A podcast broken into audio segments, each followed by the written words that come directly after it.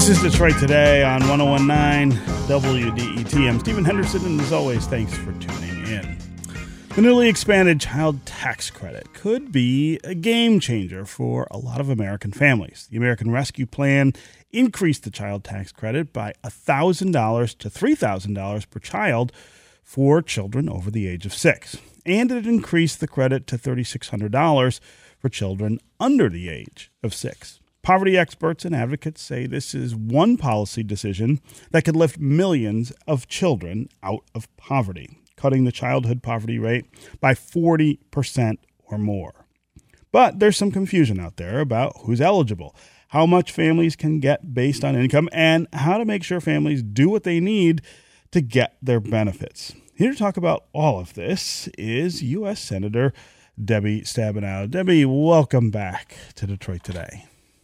Stephen, it's great to be with you. I hope you had a wonderful 4th of July. I did, and I know that you did because uh, I saw you on TV lots uh, up north with the president. Yep, yeah, it was fun to spend uh, time with President Biden up in uh, River City area. And it was, I told him, pure Michigan day. Yes, yes, it looked it looked really wonderful. And in a little bit, I'm going to want to ask you some about uh, about that visit and what you talked about. But let's Sure. start with the child tax credit. The IRS has said it is going to launch a portal to sign up for this uh, child tax uh, uh, credit, these payments this month. Uh, talk about what's happening with that and who needs to sign up for these payments.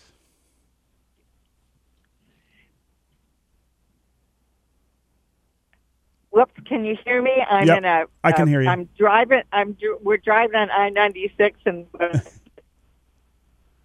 Yep.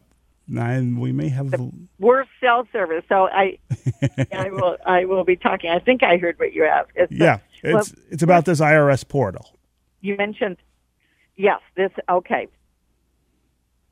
Spot on the IRS site. It's um, childtaxcredit.gov. Just go or type in childtaxcredit.gov, and you can sign up or get the information that you need.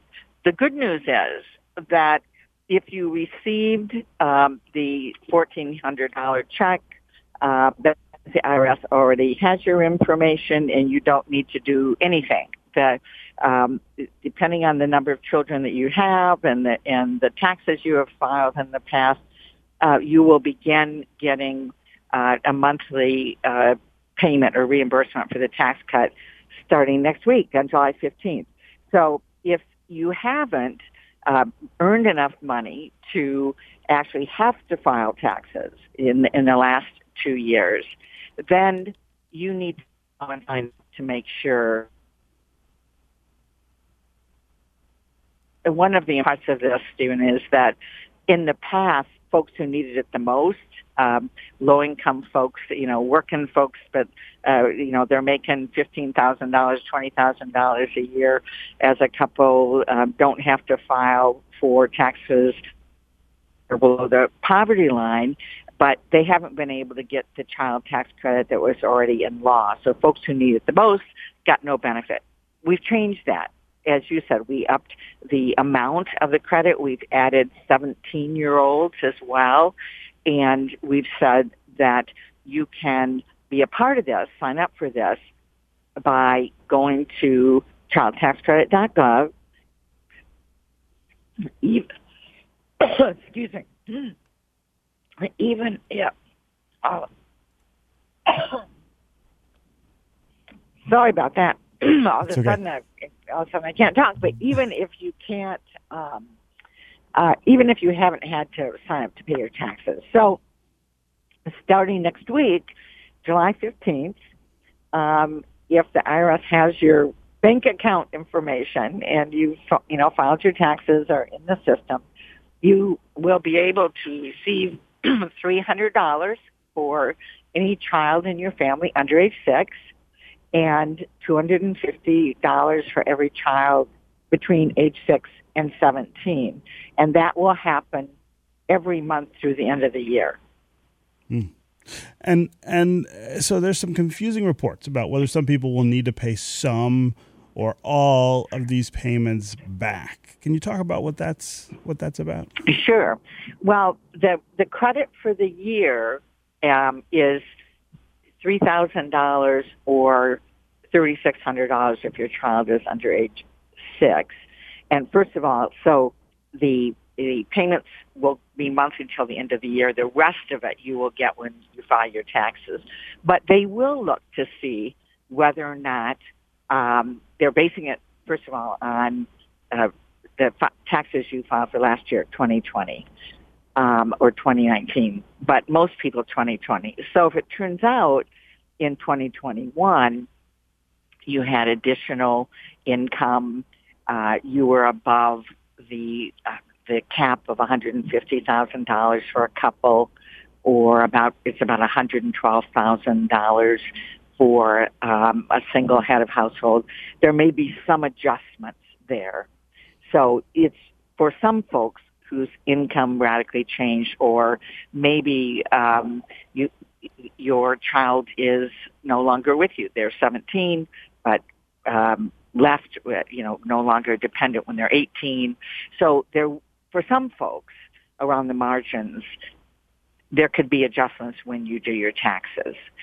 For the majority of people, if the number of children you have hasn't changed, if your income hasn't gone above the maximum for a couple of 150,000, then there would be no repayment. So it just depends on the individual. Mm-hmm.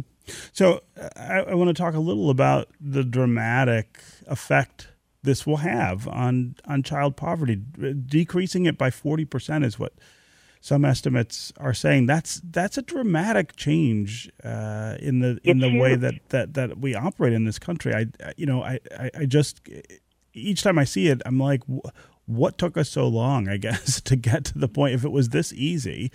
Uh, to reduce child poverty like that, um, why haven't we done it sooner? But but talk about what that means for other kinds of policy decisions that we need to make if we don't have as many kids living in, in poverty.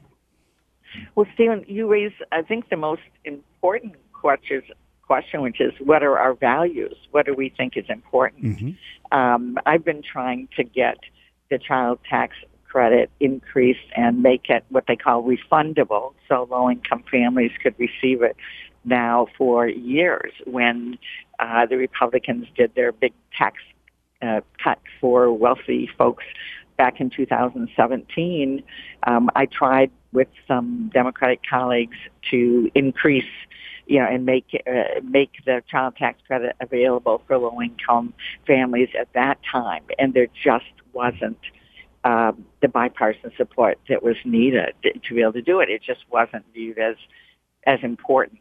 Um, and so we're now in a situation with President Biden and majority in the House and the Senate of Democrats, and this is important to us. Mm-hmm. And so we wanted to make it one of the first things that we did. And how does this affect everything else? Well, think about right now, even coming out of the pandemic, um, uh, moms and dads uh, with children are trying to determine uh, when they go back to work. Can they go back to work?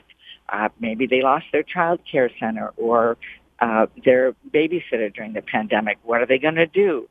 Um, having additional support is not going to only help them pay for food and clothing and the shoes that continue to be outgrown. It seems like every month, mm-hmm, mm-hmm. but the um, but make choices about work.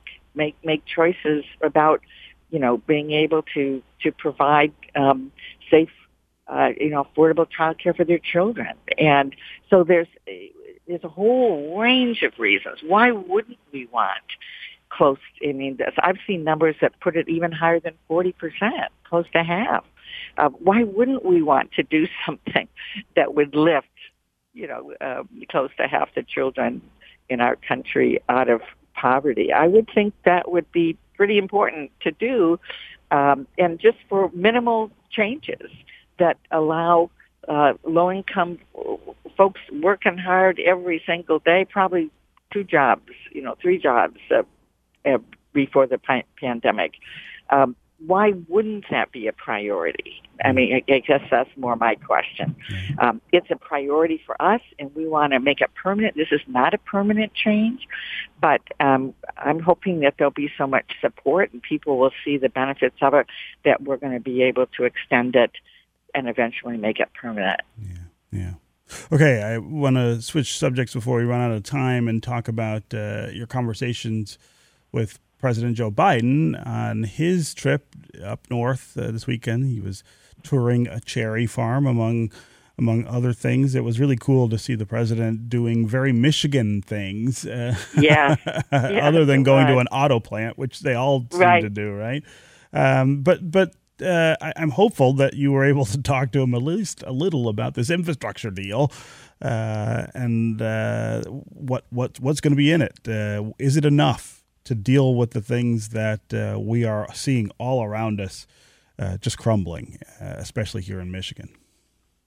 Well, Stephen, I actually uh, absolutely did talk to him about what's happening, and it is connected to what has happened with the horrible flooding and everything else that's happening, which is a broader, you know, question of, of how uh, how all of this and the erratic behavior and the weather and everything's happening. And but I talked about how people have been hit and um, and the help uh, that that not only families are going to need, which of course he'll do everything that he possibly can to support us, but also how our infrastructure needs are changing. And part of this legislation is about creating what we call more resiliency, meaning bigger water pumps and systems that are going to handle this uh, flooding and hurricanes and and you know all of the storms and and high highs that are higher and lows that are lower and all of it. And we've got um, a lot of work to do to really build up the water system, the sewer systems, the roads, the bridges, um, and make them tougher to all these changes. And so we talked about that. The bipartisan agreement that he's um, come to and is very enthusiastic about is certainly a piece of it. It's not all of it. Um, it, it addresses part of the needs, and then we need to address the rest of it by um, doing an effort through uh, the budget because there's an awful lot that needs to happen to, to tackle this climate crisis so we can slow all this down. And we also have more infrastructure needs like broadband. You know, we were up in Traverse City where rural broadband is a big deal trying to be able to communicate, whether it's in Detroit or whether it's up in uh, rural northern Michigan you know, we've got to make sure that, that people are connected, and that's infrastructure. So um, we've got more to do there, more to do in other areas to broaden out beyond what's called typical traditional uh, infrastructure. Although the traditional part is critical too. So we, it's really a one-two step, yeah. and uh, the bipartisan agreement I support, and I think it's terrific that the president was able to come together and get the agreement but then we have to continue to meet the the other needs, you know, of the future that are right in front of us. Yeah, yeah. Okay, uh, Senator Debbie Stabenow, Democrat from here in Michigan. It's always great to have you here with us on uh, Detroit Today. Thanks so much for joining us. Absolutely. Take care. Yeah, have we'll a talk with day. you soon. Yeah. Okay, that is going to do it for us today. Remember that uh, we're going to get our book club started in earnest next week with the first episode, and that it is going to run all summer through Constitution Day in early September. If you want to get more information, you can go to wdet.org slash constitution and you can still get a free copy of the Constitution and sign up uh, at the WDET Book Club group page on Facebook. That's going to do it for us today. I will be back tomorrow, and I hope you will too. We're going to talk about the federal government extending the eviction moratorium for one more month. We're going to talk with a local expert about what that means right here in Michigan and what is going to happen when that moratorium ends. This is 1019 WDET-FM, Detroit's NPR station, your connection to news, music, and conversation. We'll talk again tomorrow.